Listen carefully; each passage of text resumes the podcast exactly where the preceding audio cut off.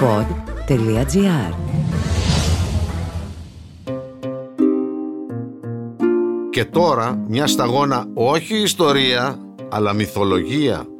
Δημήτρης Καμπουράκης γράφει, συνθέτει, ομιλεί. Σας είπα λοιπόν στο προηγούμενο δύο-τρία πραγματάκια για τη συζυγάτα του Big Boss Δία, για τη θεά Ήραντε, για το στυλ της, το χαρακτήρα της, το περιβάλλον μέσα στο οποίο ξεδίπλωσε τις μοβόρικες πτυχές του εκρηκτικού της χαρακτήρα, για τη λατρεία της από τους προγόνους μας. Οπότε σήμερα ας την πιάσουμε από την αρχή και πιο διεξοδικά. Αξίζει τον κόπο. Σας το ανέλησα. Παρεξηγημένη περίπτωση ήταν η Ήρα. Ως μέγερα έφτασε στις μέρες μας, αλλά στον καιρό της ήταν στέρεα και αξιοσέβαστη θεά.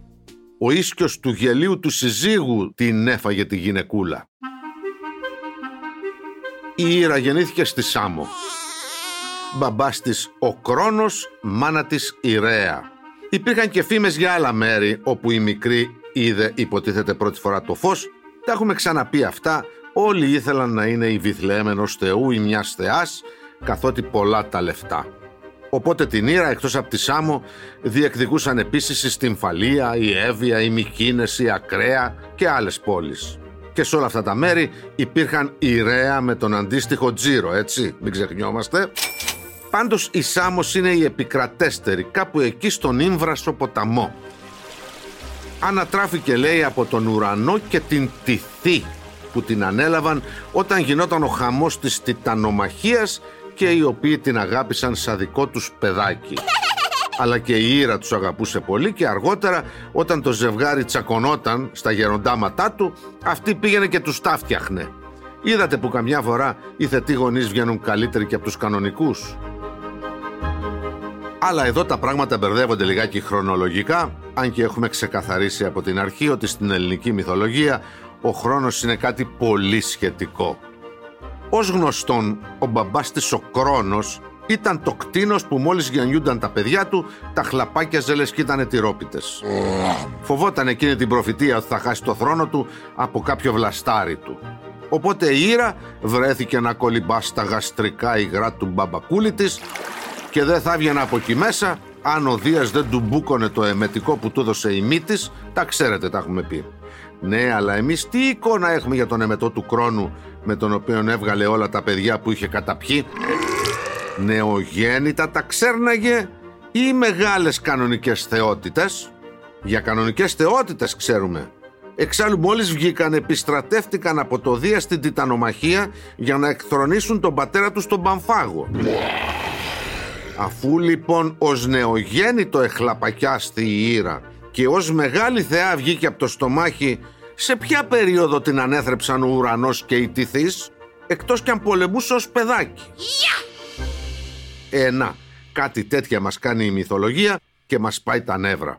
Ας είναι. Η Ήρα ήταν η πρώτη που βγήκε από το στομάχι του Κρόνου διότι ήταν η τελευταία που φαγώθηκε και ήταν πάνω πάνω στο στομάχι του. Έτσι πήγαινε. Υπήρχε μία τάξη στον αρχαίο μυθολογικό μας κόσμο. Μπορεί να κάνανε του κόσμου τα έσχη, αλλά υπήρχε μια βαθύτερη αρμονία στα εγκλήματά τους. Όπως τα μπουρδέλα, τα οποία συκοφαντούμε συστηματικά με τη μοιραία φράση «Η κατάστασης είναι μπουρδέλο». Κι όμως αγαπητοί μου, όποιος έχει επισκεφθεί αυτούς τους ενδιαφέροντες χώρους όπως και όποιος έχει διαβάσει μυθολογία, θα διαπίστωσε ότι δεν υπάρχει περίπτωση να μπει στον μπουρδέλο πέμπτος και να πηδήξεις δεύτερος. Υπάρχει τάξη και αρμονία. Πέμπτος μπήκες, πέμπτος με τη σειρά σου. Κλείνει η παρέρθεση, επανέρχομαι στην Ήρα. Ο Δίας φυσικά ήταν αδερφός της. Μην κοιτάτε που την παντρεύτηκε, δεν κόλωνε ο Big Boss από κάτι τέτοια. Όλα τα άσφαζε, όλα τα μαχαίρωνε όλες και όλους τις και τους κρεβάτωνε. Ωραία γυναίκα ή ωραία θεά τέλος πάντων ήταν η Ήρα, την κοίταξε με άλλο μάτι ο Δίας κι ας ήταν αδερφούλα του. Λέει «Τι θέλω». Sweet. Μα πόσο ωραία ήταν δηλαδή και τι είδους ωραιότητα κατήχε, θα ρωτήσετε. Ε, τώρα εδώ μπαίνουν οι υποκειμενικές αντιλήψεις περί ομορφιάς. Η Ήρα δεν είχε τη λαγνία της Αφροδίτης, της θεάς του έρωτα. Ούτε ήταν το ατίθαστο γυμνασμένο αγοροκόριζο που έτρεχε στα δάση και στα ρουμάνια σαν την θεά του κυνηγιού την Άρτεμη. Αφήστε που η Άρτεμη μόνο με γυναίκες πήγαινε. Η Ήρα δεν είχε επίσης ούτε τη μιλιταριστική ομορφιά της Φανταρίνας της Αθηνάς που ξυπνά βίτσια. Όχι, η Ήρα είχε την αρχοντική ομορφιά της κυρίας, της απόμακρης, της αυστηρής, της ολίγων ανέκφραστης και μυστηριώδους, αυτής που την λες μάλλον ψυχρή όταν την κοιτάζεις, αλλά που φαντασιώνεσαι άλλα πράγματα, έτσι και βρεθείτε σε κλειστό δωμάτιο οι δυο σας. Wonderful. Τη λυμπίστηκε λοιπόν και της την έπεσε. Και εδώ ακριβώς ακροατές μου μπαίνει ο Κούκος. Ποιος Κούκος θα αναρωτηθείτε; Ε, πώς; Για ρίξτε μια ματιά σε έργα τέχνης που απεικονίζουν τη θεά Ήρα. Σε πολλά από αυτά κρατάς στο χεράκι της ένα γκούκο. Αυτό το μικρό πουλάκι που υπάρχει σε όλη τη λεκάνη της Μεσογείου. Αυτό ντε που αν έρθει μόνο του δεν φέρνει την άνοιξη πρέπει να έρθουν τσούρμο πολλά μαζί για να γλυκάνει ο καιρός. Στο χρυσελεφάντινο άγαλμα της σύρας που υπήρχε στο ηρέον του Άργους, ο Κούκος καθόταν πάνω στο σκύπτρο της. Διότι η ήρα μας από Κούκο την πάτησε. Ναι, πολύ καλά το καταλάβατε, αν δεν το θυμάστε από το σχολείο που κόβω το κεφάλι μου πως όταν μιλούσε η δασκάλα εσείς κοιμόσασταν. Ο Δίας για να κατακτήσει την ήρα μεταμορφώθηκε σε Κούκο.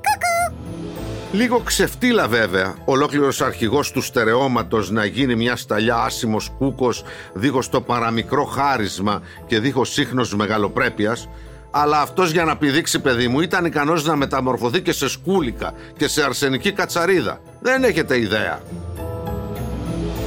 Παρένθεση μυθολογικο-πτηνολογική. Τι ξέρετε για τον Κούκο; Είναι ένα πουλί ξενιστής παρακαλώ που θα πει Μέγας Απατεώνας.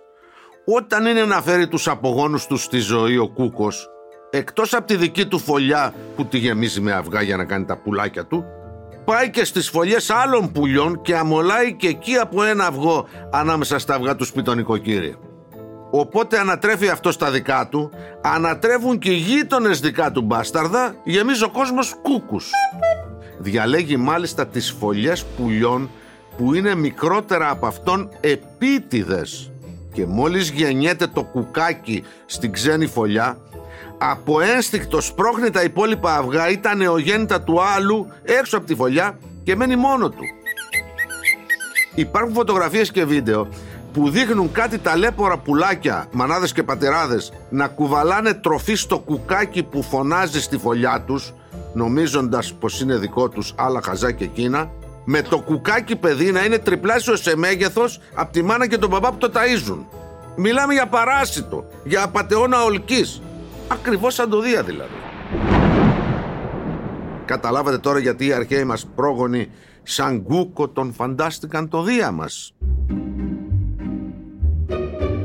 Ε, ναι, λοιπόν, ο Δίας που είχε μανία με τις μεταμορφώσεις θεωρώντας ντροπή το απλό κανονικό καμάκι βλεφάρισε την Ήρα κάπου εκεί στην Εύβοια ή κατά άλλους κοντά στην Ερμιόνη όπου έκανε χειμερινό τουρισμό με τους θετούς γονείς της και έβαλε μπροστά το σχέδιό του.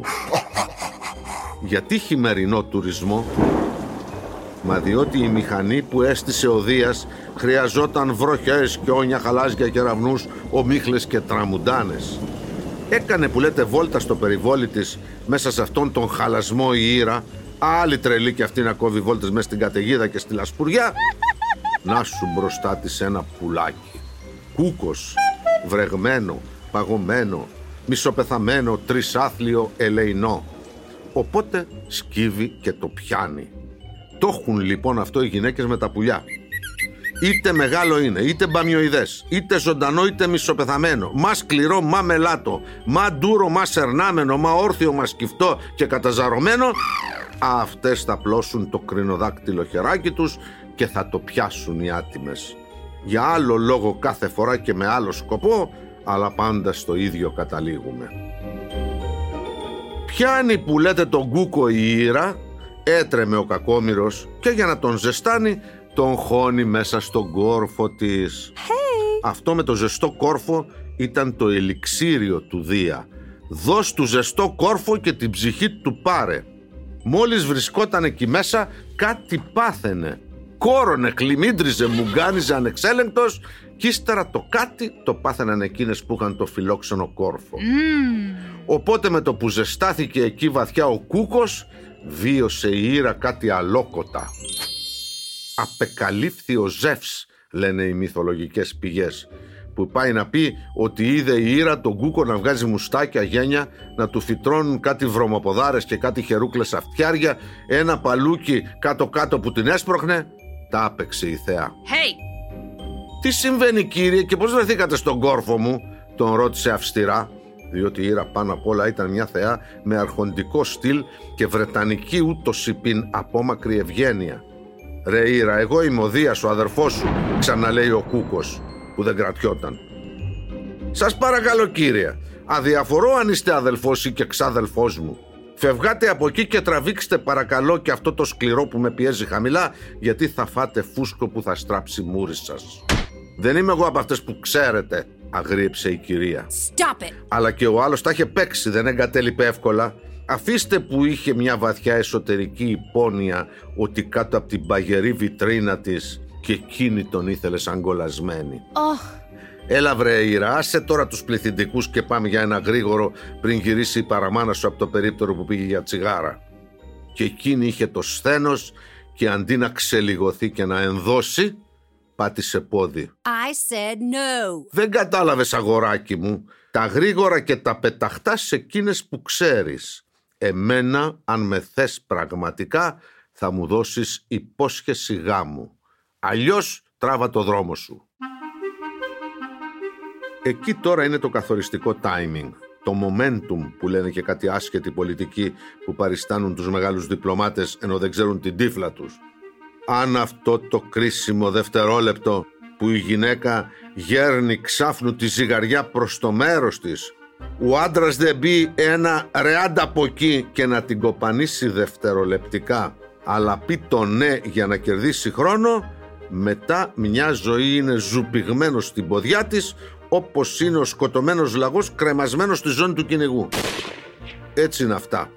Και συνήθως 9 στις 10 φορές ο άντρας που δεν ανέχεται την αντίσταση και διαολίζεται αντί να λακίσει γίνεται σαν γατάκι που γουργουρίζει και λέει υπόσχομαι. Στο πίσω μέρος του μυαλού του βέβαια λέει να κάνει τη βρωμοδουλειά και να την κοπανίσει αργότερα. Πλην μετά ανακαλύπτει ότι αυτή η υπόσχεση τον έχει δέσει με τόσες αόρατες κλωστές που θα γεράσει δίπλα στην κυρία προσπαθώντας να τη κόψει. Έτσι την πάτησε και ο Δίας. Έδωσε υπόσχεση γάμου, ετελέστησαν οι γάμοι, ακόμα παντρεμένοι είναι. Για το γάμο τους θα σας πω στο επόμενο, διότι γίνανε κουλουβάκατα με τους καλεσμένους και τα νηφικά δώρα, τα ίδια παντελάκι μου, τα ίδια παντελή μου, στους γάμους αιώνες τώρα. Πλακώνονται τα συγγενολόγια, ανακατεύονται τα δώρα, γίνονται καυγάδες για τους καλεσμένους και που θα κάτσουν, αλλά τούτος ο γάμος είχε και κάτι άλλο εξίσου συνηθισμένο. Το ζεύγος δεν περίμενε να ακούσει το Ισαΐα χόρευε. Το έκανε πριν βάλει στεφάνι. Μάλιστα.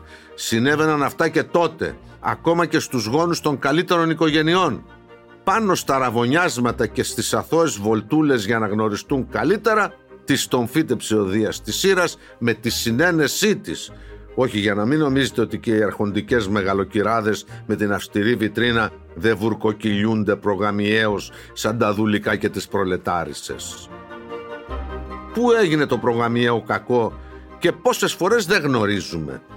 Όμως ο υποκριτής Έλληνας νοικοκυρέος και η μουλοκτή Ελληνής νοικοκυρά δεν θα μπορούσαν να δεχτούν ότι η προστάτηδα της ιερότητας του γάμου είχε πάει στη στέψη της ήδη ξεπαρθενεμένη. Εντροπή και έσχος απροσμέτρητο. Οπότε τι κάναν οι προγονείς μας; Βρήκαν μια πηγή κάπου εκεί στην Αργολίδα, Κάναθος λεγόταν, και έβαλαν λοιπόν την Ήρα να λουστεί στο νεράκι της στο γάργαρο και τι να ξαναγίνει, Παρθένα παρακαλώ. Αυτή η Κάναθος λοιπόν θα πρέπει να ήταν πρόγονος των γυναικολόγων του 60 και του 70 που κάνανε αβέρτα παρθενογραφές στα αποπλανημένα κορίτσια για να τα πασάρουν οι γονείς τους στον ανυποψία γαμπρό και να κορδώνεται αυτός ότι τα βρήκε ανέγκυχτα τον κακό του το φλάρο και αυτού του μπουμπούνα. Ευτυχώς που στις μέρες μας έχουμε ξεμπερδέψει οριστικά με αυτό το ηλίθιο ζήτημα της παρθενίας και ησυχάσαμε. Ξανά έγινε παρθένα που λέτε Ήρα και έτσι πήγε στο γάμο της με τον Δία.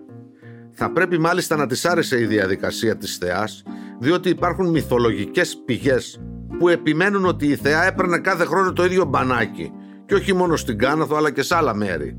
Χρόνος έμπαινε, χρόνος έβγαινε, όλο παρθένα ξαναγινόταν η ήρα. Προφανώς αυτός ο μύθος δεν σχετιζόταν μόνο με τον τρόπο που έβλεπαν οι αρχαίοι μας πρόγονοι την κυρία της οικογένειας, είχε και αλληγορικό χαρακτήρα η φύση αναγιανιέται κάθε χρόνο και ξεκινά από την αρχή κάθε άνοιξη παρθένα και λουλουδιασμένη. Έτσι δεν είναι; Αλλά είναι και αλληγορία για τον κύκλο του ανθρώπινου γένους. Ο άνθρωπος γεννιέται παρθένος, καταλήγει εφόλης της ύλης ξεσκισμένος, αλλά μέσα από τη ζωή του φέρνει στον κόσμο άλλους ανθρώπους, παρθένους και ανέγκυχτους. Ε, όλα αυτά τα συμβόλιζε η Ήρα, η πρώτη ανάμεσα στις θεές. Στο επόμενο μερικά από τα καμώματα και τα ξεσπάσματά της που έμοιαζαν με αρχαίες θύελες.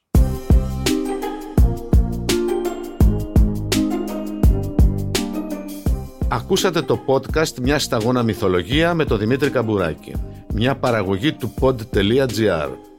Αναζητήστε τα podcast που σας ενδιαφέρουν στο pod.gr, Spotify, Apple Podcast, Google Podcast και σε όποια άλλη εφαρμογή ακούτε podcast από το κινητό σας.